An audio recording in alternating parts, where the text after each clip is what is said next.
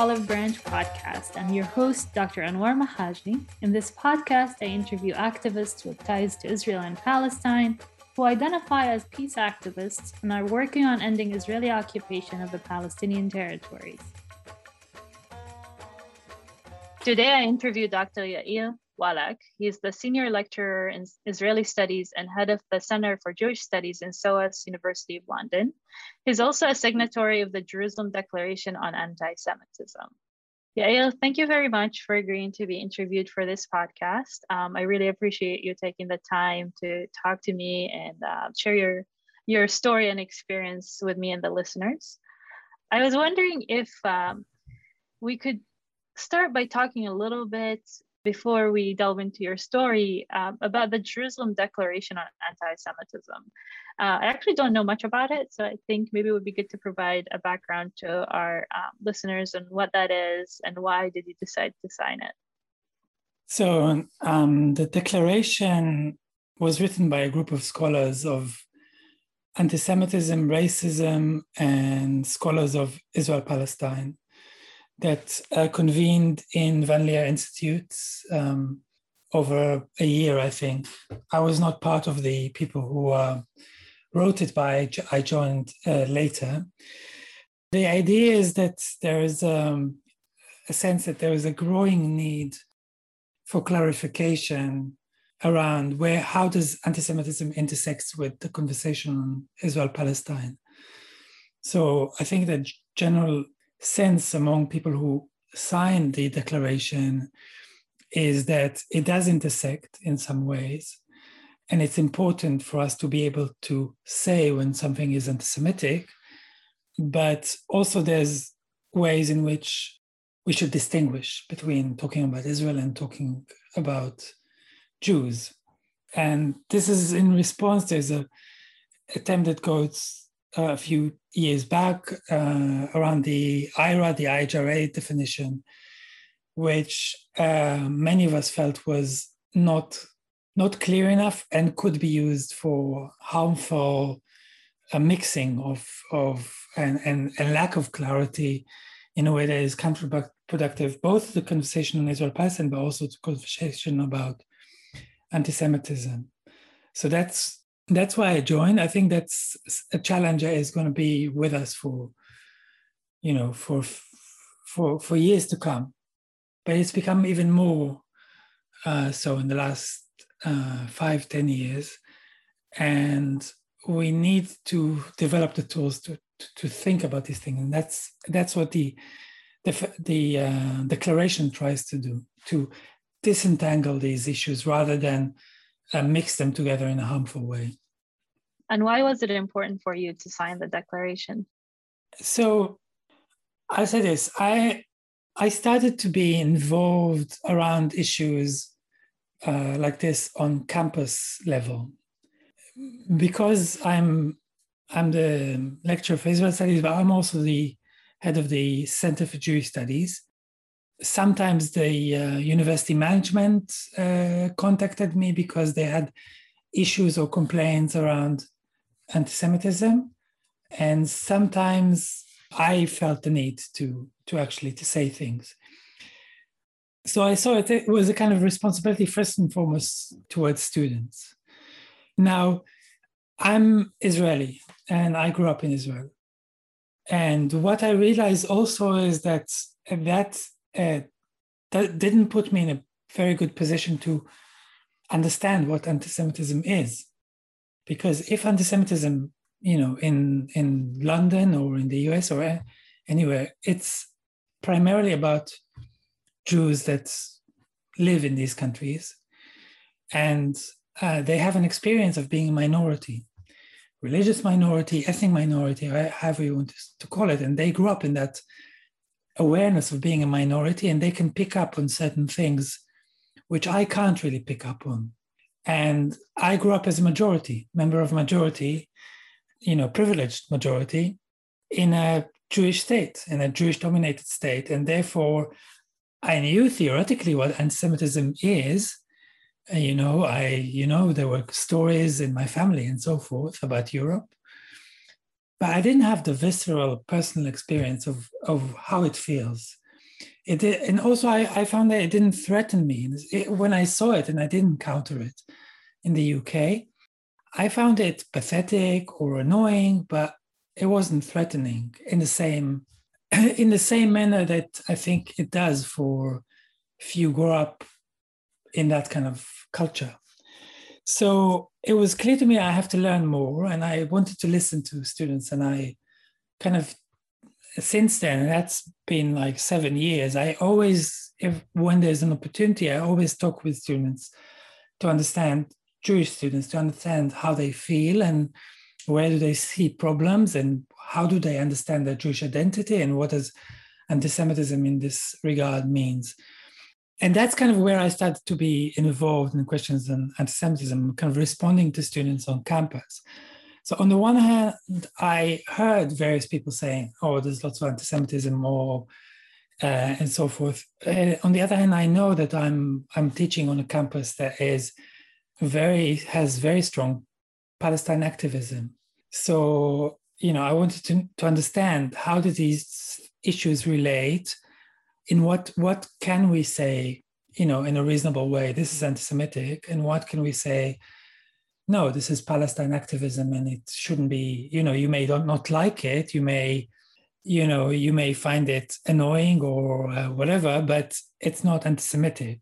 So mm-hmm. that was, um, you know, on, in a very real life, ground level way, I saw that uh, there's a problem that the conversation is very muddied by you know, by the, the, the, general discourse on this question in the media, and you know, including in in uh, the way that various Jewish groups cannot agree within themselves what is anti-Semitic and what isn't. So I became more and more involved, and my concern now. I have to say that that he uh, this became more intensified in the UK towards after 2015 with the Labour Party and and uh, under Jeremy Corbyn, but this became a kind of a snowball of a of a crisis where gradually more and more elements of the Jewish community here lost confidence in the Labour Party, uh, and that was a very real crisis. So that was also the context in which. But I also wanted for us to be able to distinguish between Labour Party politics and campus because universities are quite different in terms of that they are places where debate and discussion should take place that's the place for discussion and that's the place for ideas it's a, it's a different context from political context. So that's the context in which I decided to uh, to join the declaration and, and and promote it because I think it's a very it's absolutely crucial because um, there is a problem with many oh, with some people that they think they're criticizing Israel, but actually they're using anti-Semitic language and they're talking about diaspora Jews who may or may not be related to Israel.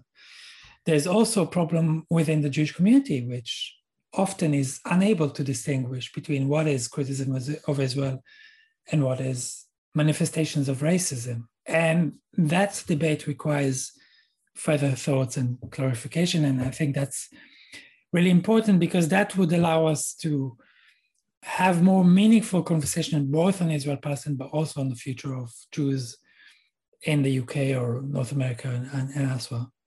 Mm-hmm. I liked a few things that you said there. I liked that when you said it's my responsibility towards students to engage in these conversations and kind of learn more and understand their experience with Jewish students and I appreciated you, you know, you kind of trying to say that we need to clarify when is, you know, a, when critique of Israel, you know, when is when when an action is anti-Semitism and when it is an actual legitimate critique to promote, you know, Palestinian rights and uh, in in the Holy Land. So uh, I think the responsibility towards students is something that I've always I've been thinking about as a teacher as well as a professor that to allow this to create this environment where discussion is and ideas are debated but in a way that is respectful right and engaging to everyone and not recreating trauma in the classroom that I think is uh, fascinating. So, what do you think is your responsibility as a scholar towards students and campus community in general, and then beyond that, beyond the campus community to the general public? I mean, first of all, there's an active duty of care. So that means that if, from my perspective, I have to be proactive. I can't wait until people complain. I have to try to have my kind of finger on the pulse. And that's something that I understood, you know, seven years ago. That it's not, you know, it's not enough to wait for complaints because often people don't complain or they complain when it's really gone too far. And when they complain, we go into formal proceedings, etc. Ideally, we should be talking about these things earlier. So that's kind of proactively seeking out these conversations is an important uh, side. Second is to listen, to listen and to listen carefully to students when they speak, even if, you know, I mean, of course, students get things wrong, or I may disagree with students, but even if I disagree with them, I have to treat them seriously. Now, that may seem obvious, but a lot of, you know, and I'm talking about real life experiences here. You know, if a if a Jewish student who happen to be right wing and pro Israel comes to complain about anti Semitism, there will be those who say, well, this is a, clearly a Zionism, this is clearly about Israel. They will dismiss the complaint between, you know, without even listening. And, you know, I think that's just, um, in a way, it's self fulfilling prophecy in a way, because if you dismiss people without hearing what they have to say, then it kind of creates an environment that is already hostile towards the students. So, whatever their political views on Israel, it is beside the point is do they have a story? Do they have experience? Is is something wrong? And then I think there's assumption that victims of racism have to be virtuous. You know, they they must be like they're progressive and it doesn't work like this. People can have horrible views or can be actually can do bad things to other people, but can be victims.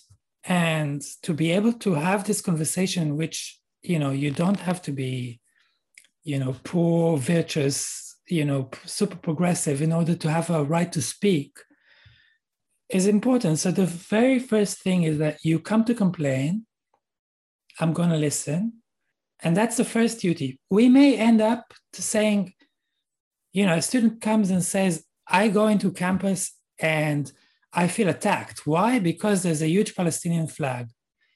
It's like okay you may feel uncomfortable, but it's a flag, has every right to be there if other students want it, you know, in their space. You know, it's not reasonable to say that the very presence of Palestinian flag is anti-Semitic. It's totally unreasonable, and it would be racist towards other students to demand that they remove it, right? And uh, so some complaints may be unreasonable. Some people maybe can't, you know, sometimes people are uncomfortable, but they have to live with it. And sometimes people are exposed to vitriol or to racist comments or uh, racist attitudes against them because they're Jewish. And, and that's where you, you need to actually to clear where the lines and, are and where the rules of the game. But I think the first principle is that you listen, somebody comes and says that, you know, they have a, an experience, they feel unwelcome or they feel that uh, there's a, uh, an environment against them, you uh, listen carefully to what they have to say and then and then proceed from there. And that's kind of, uh, but the duty of care is to create a, an inclusive environment. Now, as universities, it's a, it's a challenging task because how do we balance that with our commitment to freedom of speech, to academic freedom? When is, you know, offensive speech becomes something that goes beyond the limits and become racist, becomes a form of harassment? It's not always so obvious. And that's where we need to have these conversations. It's not just about anti Semitism, it's also about transphobia, it's about uh, Islamophobia, it's about uh, anti-black racism, etc. So we work in universities where we all have academic freedom to also to offend and also to say horrible things if we want to, if we feel the need to. But sometimes it goes beyond that and becomes racist and, and becomes a form of harassment against students. And that's where we need to intervene. So these are difficult conversations. But the first principle is work proactively and also to um, not to assume bad faith. I think the the discussion that already assumes that other people have bad faith is a dead end. Mm-hmm. And I, you know, you have a good presence on Twitter. Um, you do express your opinions and views on issues related to the, to Israel Palestine. I know your research is also in that area. So I was wondering first if you could tell us a little bit about your research, and then if you could talk a little bit about your public presence on Twitter and how that influences your relationship to students on campus. I don't know if that's too much. so generally about my research, I I mean I started with questions of material culture and urban culture. I think most of my work in the last 15 years, say, was around these issues and understanding of modernity through material culture and through urban life. Uh, what this means in practice is that I look at so my book is about uh, textuality in public space, about signs, about graffiti, about adverts, uh, street names, etc. And in Jerusalem between the middle of the 19th century, the late Ottoman period until 1948. So I ask how these how text appears in a very material form in the street and how people read it in Arabic and Hebrew. And the idea is to see how these experiences of modernity are entangled with each other, similar and different in some ways.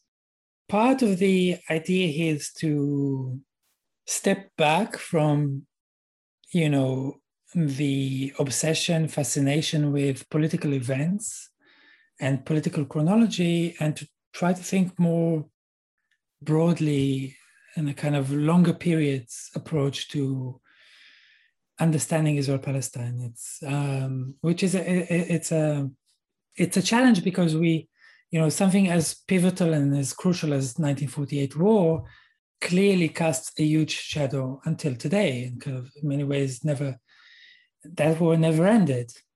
But how do we understand it? Do we understand not as a discrete event, but as kind of larger trajectories? That's kind of and how do we understand what happens before that so i try to answer these questions through material culture and through everyday experience of real people in that sense it's a kind of mix between social and cultural history and to look a lot about real people's lived experience and to understand the meaning of ideology through not through ideas but how they operate in real life so you know for example, by names chosen for the streets or by how people interact with a place so charged like the, the Western Wall in Jerusalem. All, all those things are in my book. Uh, I'm now moving uh, more towards questions of race, identity, migration in my current projects. I'm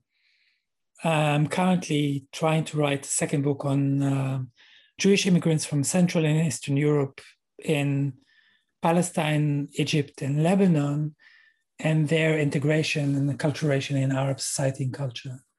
So um, that kind of migration to Palestine, later Israel, is usually understood through the lens of Zionism. You know, it's about Zionism. Jewish state, return to Zion, whatever. I try to think of it as migration, and when migrants usually integrate. So, and that's also what happens in Palestine of the late 19th century or early 20th century, but it's usually forgotten. So, you, how do European Jews become Arab or Arabized? That's kind of the question I'm trying to ask in the current question and current research. And it's also related to how, how we understand race in this conflict, because there's a more and more, I think, interest in race and how do we relate the experience in Israel Palestine to white supremacy uh, and these kind of questions. And I think that, and I think that's a really, really complicated question that is um, often gets very, very simple answers. Either it is a simple case of white supremacy or it's not. It has nothing to do with white supremacy. Both of these answers seem wrong to me. But I'm kind of trying to extrapolate it. When do European Jews in Palestine start to think of themselves as European or as white? It's not an obvious, there's no obvious answers to this. And, and it's very clear that they didn't before a certain moment. So that's kind of where I'm going in, in terms of my reason is clearly influenced by the general discussion that we've having in recent years where race becomes more and more um, a factor and race and racism. And it's partly you know my my interest in anti-semitism also relates to this. How do how do we understand anti-semitism as part of these racial dynamics? Now the second part of your question is about um, about twitter and public engagement i have to say that uh, i became more and more active over the last i guess two three years and I'm on research leave, so I I had limited experience of how to the students relate to this, but I did I did um, use Twitter in classroom. So one of kind of the exercises I gave to students um, that was three years ago is to try to sum up an article in a thread of tweets. And so I kind of we broke to various groups and they had to take an article and kind of write seven uh, tweets that summed up the article, the direction of the argument and why it's important.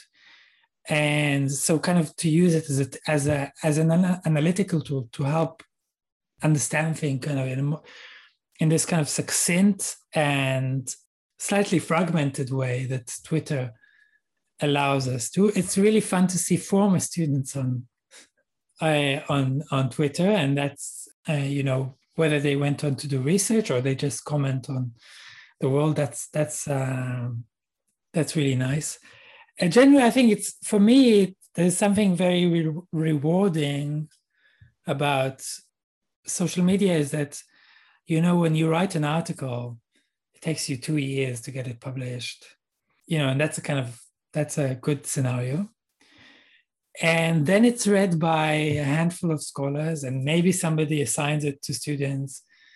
And maybe in five years, people will kind of say, ah, yeah, yeah, I read this article, but it's still a kind of conference based um, scenario. And that's kind of frustrating because if you want to fit into public debates, and if you think what you say in your research has relevance beyond that, then um, social media is actually very, very powerful way to do that, to intervene in public discussion from an informed position and to relate what you do in your research to, to the public debate. And the response is immediate. And that's the kind of really nice thing that you don't have to wait. You get peer review immediately. Sometimes it's very rude, but you get it immediately. So in that sense, I find it uh, rewarding. It's also, of course, wasting a lot of my time, but uh,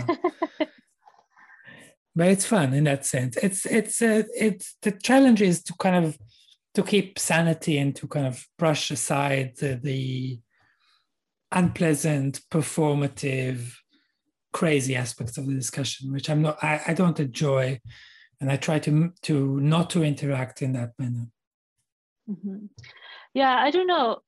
As you know, as a Palestinian, I feel like for a lot of Palestinian activists and scholars that are on Twitter, they get attacked extensively and sometimes even within their own institutions that could cause problems right? If you're at a more like religious catholic institution with conservative students versus you know more accommodating institution and I, I usually am careful about certain things that i say and write you know? I feel like i do censor myself sometimes just because i am aware of that. And i also you know I, there's also this thing where I don't want students to kind of already assume what I think, which will prevent them sometimes from saying what they think.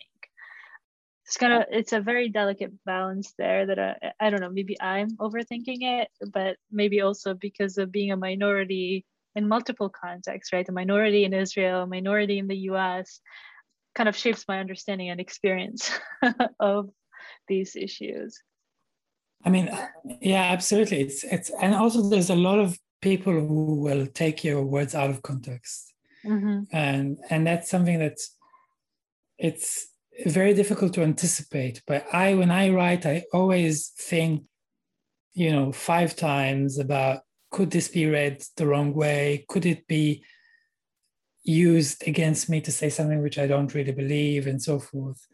So, and that's a bit tiring I know some people have their tweets erased so they, there's not this kind of huge archive for people to mine and find stuff against you. And it is tiring. And it and, and absolutely people, you know, use it in a in, in a way that is not forgiving and quite hostile. And that's something that we have to keep in mind. Mm-hmm. So my next question, you told us a little bit about your scholarship, about your teaching, and I'm interested in the question of, you know, the relationship between activism and scholarship. First of all, do you define yourself an activist, and how do you feel about the label of peace activist? And do you think academia and activism kind of intersect, or are you one of those people who view them separate? It's funny because um, I think Academia Monitor they wrote a few uh, unfavorable pieces about me, and they define me as an activist.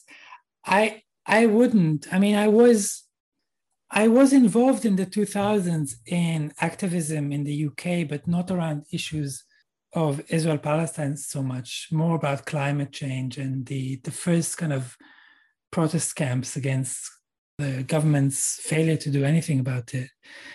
And and the Iraq war in 2003 where, where I went to lots of demos and etc. And then I was a student and I had the time to do these things. So I, I, today, other than going to an occasional demonstration, I'm, I don't consider myself an activist. I mean, I, you know, I have colleagues in Israel who are very active in a variety of ways. One colleague from Tel Aviv University, Avner Wishnitzer, who um, just got into the news because, as part of Combatants for Peace, he was uh, detained and handcuffed, and uh, they put a blindfold on his eyes and so forth. The, the image went everywhere. So that's, I mean, that's really for me. I I would feel um, wrong to claim that label when when there are people who put themselves on the line in very dangerous situations but I I do try to be I do see as my responsibility to contribute to public discussion around these issues. And I think given that I have thought researched written on these issues for now 20 years or so academically it's not enough to teach students and to um, you know to write articles, scholarly articles. I think it's i mean i can actually contribute something to the public discussion. Peace has become a difficult word i think. I think that's um, um, i wrote something about this in hebrew um, a few years ago. How you know the english word peace comes from latin pax which is more in terms of a contract, a kind of formal obligation. And that's what the way people used to think. That's what peace meant, you know, this formal agreement between Israelis and Palestinians and, and so forth, which, and that approach failed. But when you think about both Arabic and Hebrew, shalom or salam, it's not really about a formal agreement between quote unquote two sides salam and shalom is a situation of, uh, in an idealized sense, harmony, good health, safety, and so forth. so it's a it's a it's a much more holistic word that means being uh, in a good state and in and in a peaceful state rather than to imagine it as a kind of formal agreement and in that sense in the arabic or hebrew sense of the word i definitely identify. I think that's is still very much a you know a, necessary a necessary project. Specifically in in Israel Palestine, we need to move beyond this idea of a bilateral agreement between two sides and to understand, you know, I, I do think that we need to think, whether explicitly or implicitly, about decolonization and and uh, and what it means. Now that can mean very very different things, and people will have very different ideas, but we have a, an entrenched system of power that extends both within Israel and the occupied territories. And in whatever political scenario, two states, one state, uh, that system, which is based on privilege and supremacy for one group, has to be challenged and uh, reformed or changed uh, entirely. And I think that's the kind of uh, in terms of a political project, that's a political project I'm, I would identify with. It doesn't have a, a very clear roadmap in the immediate future, and I think that's the something we have to accept. There's no clear roadmap in that sense. So this actually brings me to one interesting question that I always ask activists about, specifically Jewish activists who are, you know, Israeli.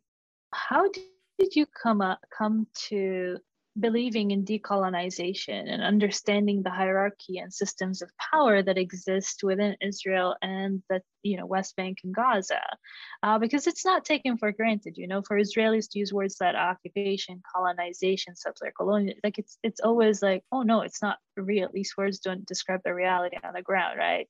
So for you. How did you arrive to these understandings and even your interest in your research? Because you said you're you moved from computer science, right, to something else. So if yeah. you could just tell me a little bit about your journey and your intellectual journey, I guess, to where you are now. I mean, I think it's a long story. I mean, it has various things that came together, both things that I read and kind of engaged with intellectually that uh, at some moment cohered and connected with personal experience. I don't think these things are never just because somebody explains to you in a very persuasive manner or you read something very compelling and then you change all your views.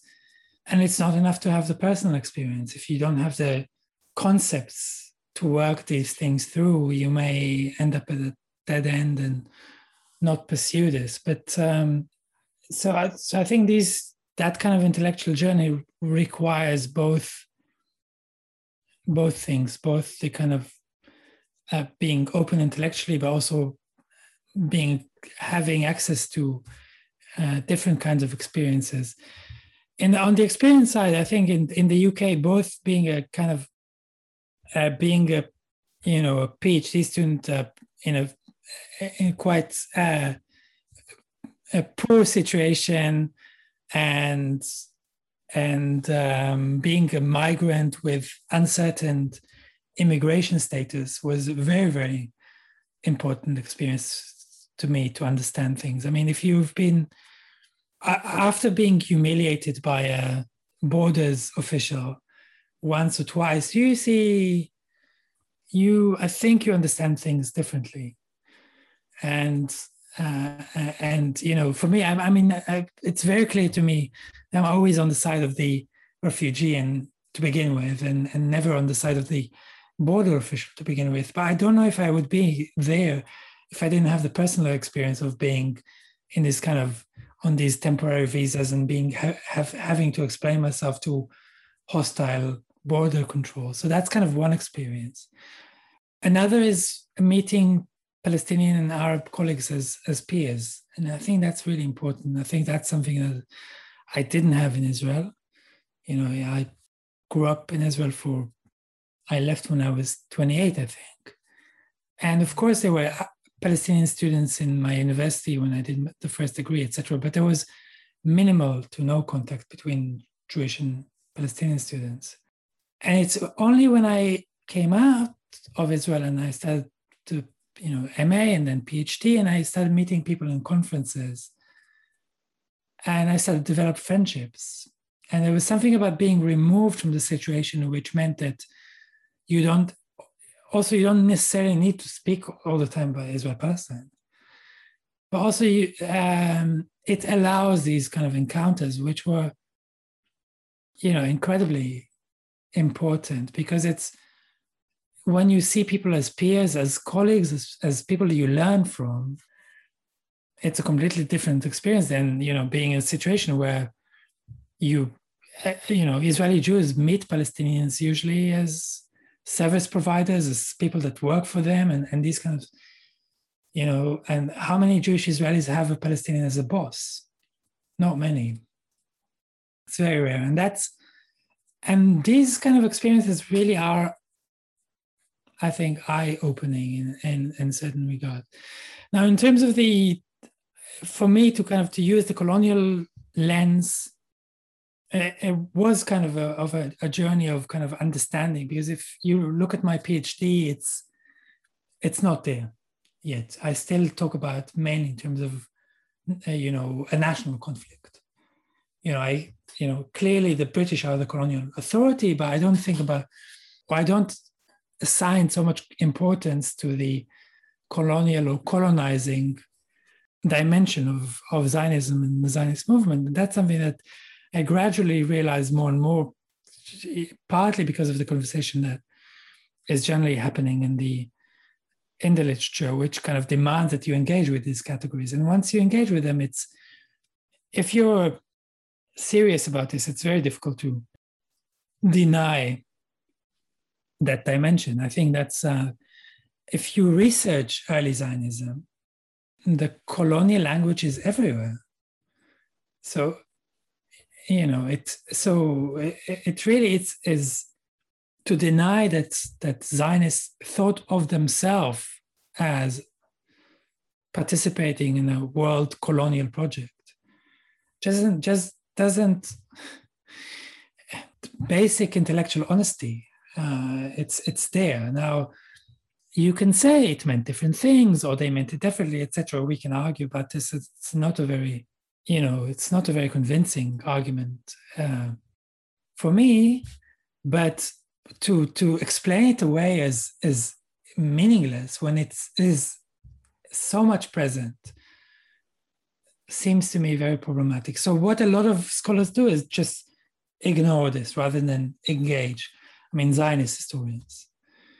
But uh, I, I, think the question is, what does it mean and why is it important? That's uh, that's that's a more interesting question. So you can say, okay, it's there, but why is it important, and why, what does mm-hmm. it change? And, and here there's various answers. I don't think it's, you know, I, I, having said that, I'm critical uh, of a lot of the literature on settler colonialism and Israel Palestine, which is either uses it, throws it around as a pejorative term, rather than use it seriously as an analytical tool, and B is incredibly simplistic in a way that is counterproductive, I think.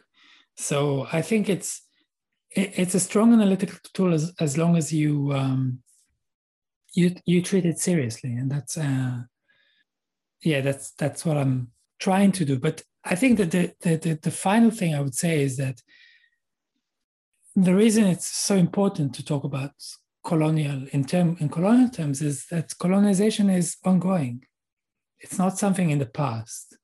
Mm-hmm. It's not the you know the early colonies of uh, Rishon LeZion and Zichron Yaakov or whatever. It's the ongoing reality of dispossession, mainly in the in the West Bank, but not only.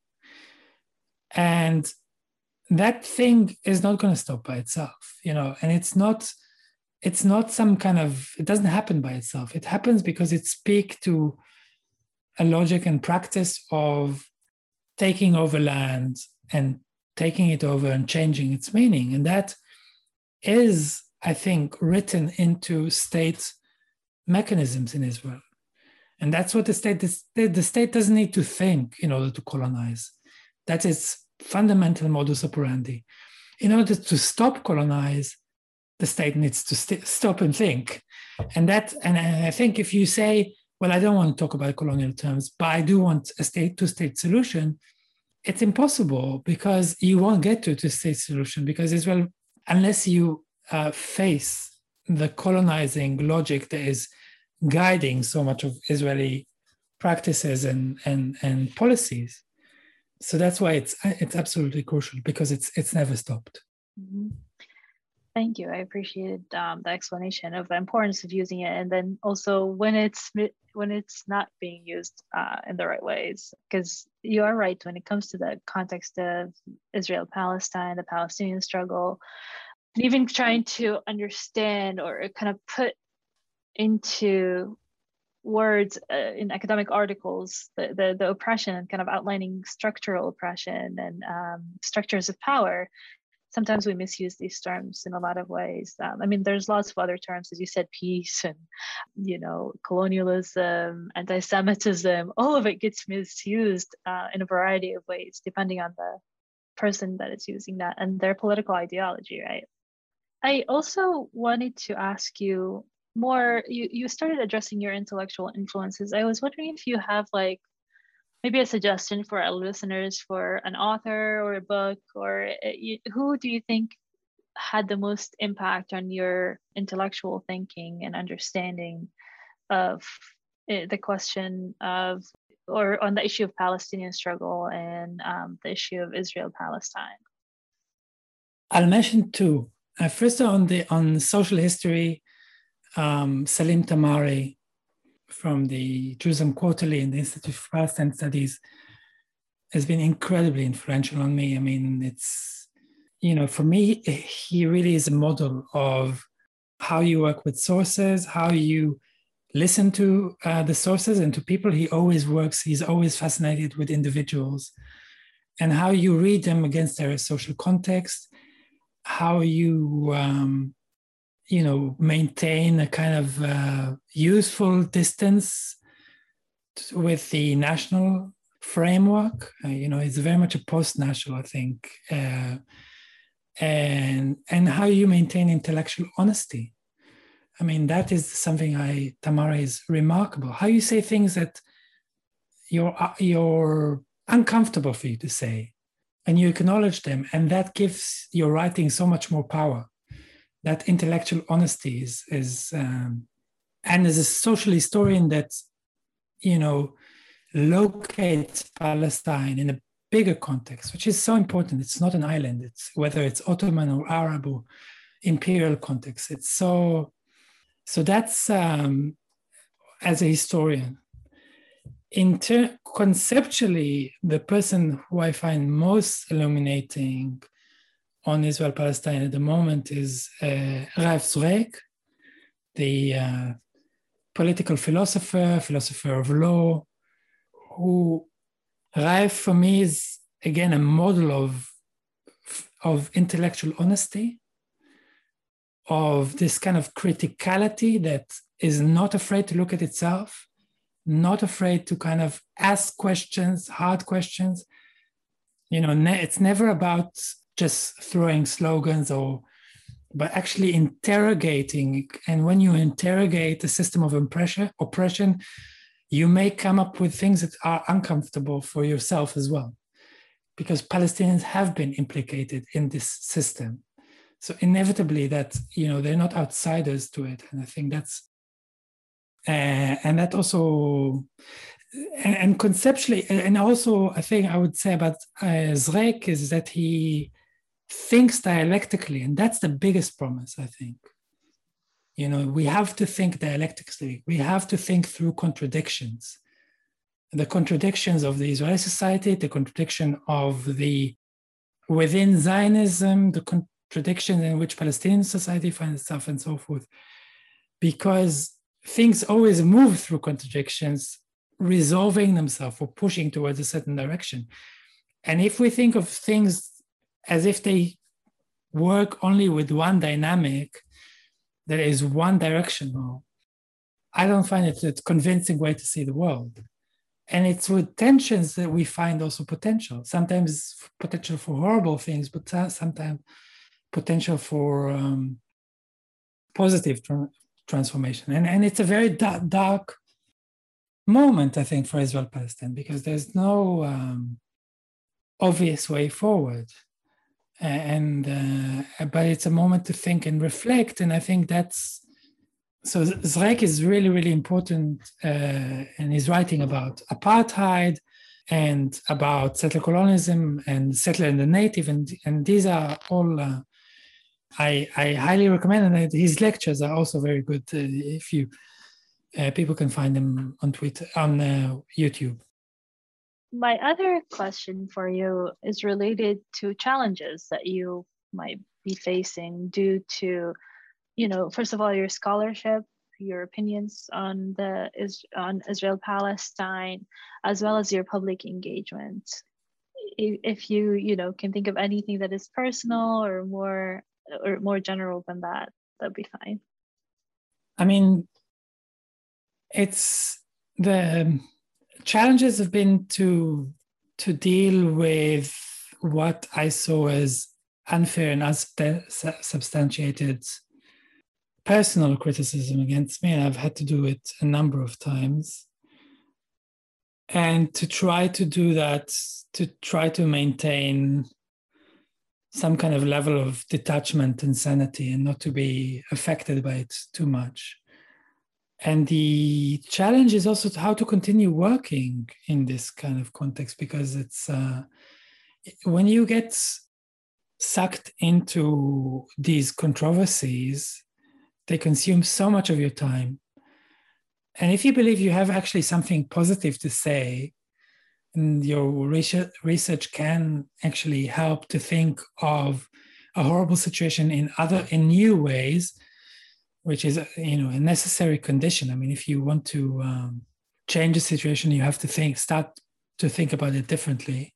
Then being sucked into these kind of public controversies is is is uh, is harmful and kind of takes you away from from the real work. And that's something that i'm kind of trying to keep in mind because it's um, and that's the risk of being involved more publicly involved intellectual that you find yourself commenting about the ongoing stuff. Somebody said this outrageous thing or that outrageous thing and and that kind of ongoing commentary it's very difficult to say something um, really profound or interesting i think beyond you know it, it becomes a back back noise. And i think that's kind of uh, that's uh, something that i'm trying to avoid how to if i am going to intervene how do i do it in a way that kind of steps back and gives a certain horizon and gives a certain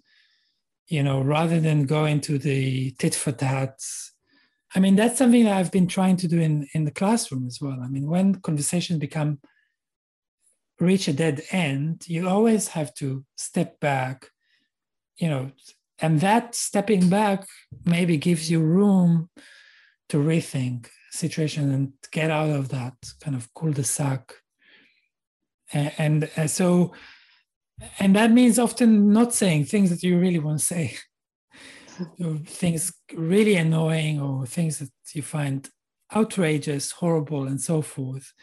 But I don't think, I mean, outrage is limited in its efficacy, I think, you know, and it's becomes this kind of familiar thing. And, you know, and when you reach a situation where you, you know, you know what the person is going to say before they open their mouth, even if they say all the, they say the right things, it becomes not interesting for me. And I'm, it's not my role as an academic. If I have a role as an academic, is to say stuff that people don't expect you know that to to add to the discussion dimension that people are haven't thought about not to reproduce in a slightly more eloquent way a very familiar and, and rehashed conversation. So yeah that's what i mm-hmm. have in mind when i'm doing these interventions. But it's been it's been you know especially in the last few years it's been challenging. It's it's it's, it's not always easy. Mm-hmm. This brings me to my last question.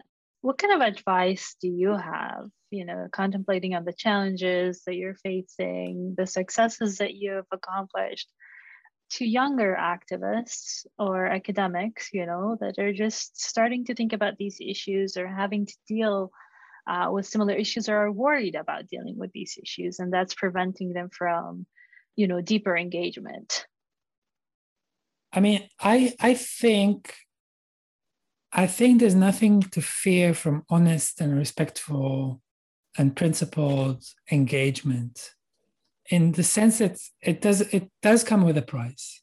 And i think that's really really important to say. And and if you write critically about israel and if you write about israel palestine there will be a moment in which you probably will be called names and horrible things and so forth and and maybe accused of anti-semitism. I mean, there there is a, a segment of the pub, of public opinion in that sense that for which any critical view, any significantly critical view on Israel equates with anti-Semitism because Israel is the center of Jewish life, though if you're against Israel, you're against Jews. And and that means you will be accused of anti-Semitism or other things. Uh, so you have to anticipate it.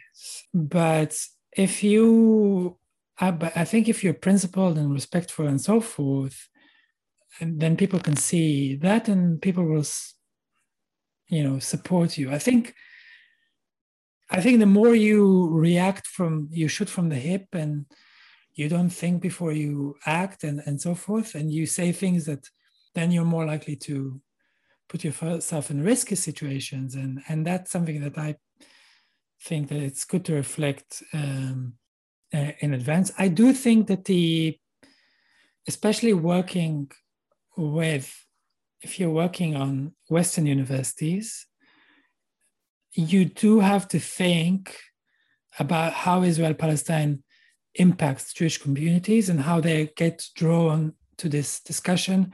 Some of them, you know, Jews get sucked into this conversation whether they want to or whether they don't want to but they're assumed as part of the conversation in a way that affects them. And that's a challenge that is unfair towards Palestinians.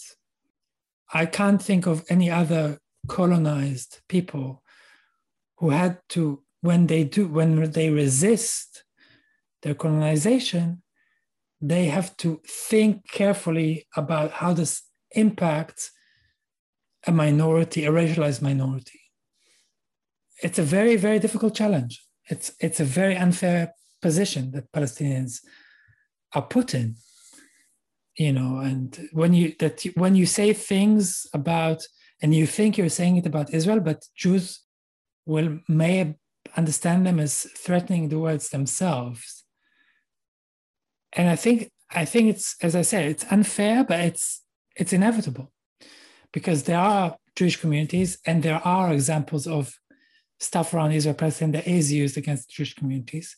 So it adds a dimension to this conversation that I think people should be should anticipate and should you know it's an extra burden i absolutely understand this first of all i think it's the right thing if you're if you're um, if you talk about the uyghur persecution of the uyghurs in china but your words will contribute to some kind of anti-Chinese sentiment. You have to be aware of these things, and, it's not the only case in which this uh, happens. But in Israel, Palestine, it's very, very pronounced. How, if you talk about LGBT rights, but suddenly this kind of gets translated into an Islamophobic conversation. Mm. We have to be aware of how these things are used, not because of we intend them to use in, in a certain way.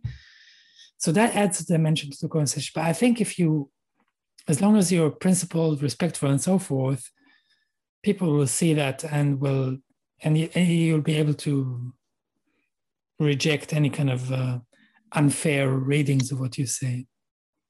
Mm-hmm. Thank you. I just want to give you a minute or two if you want to add anything that I missed or um, you you know there's something that you want to talk about uh, before we conclude no i think i think i'm okay thank you um, I think it took I think we... enough. Yeah. okay, yeah, I want to thank you for again sharing your story with us and your insights, and I want to thank our listeners for tuning in. Um, and it was pleasure to actually have the chance to talk to you in person, even if virtually. Thank you so much for the invitation. It was my pleasure and honor to speak with you.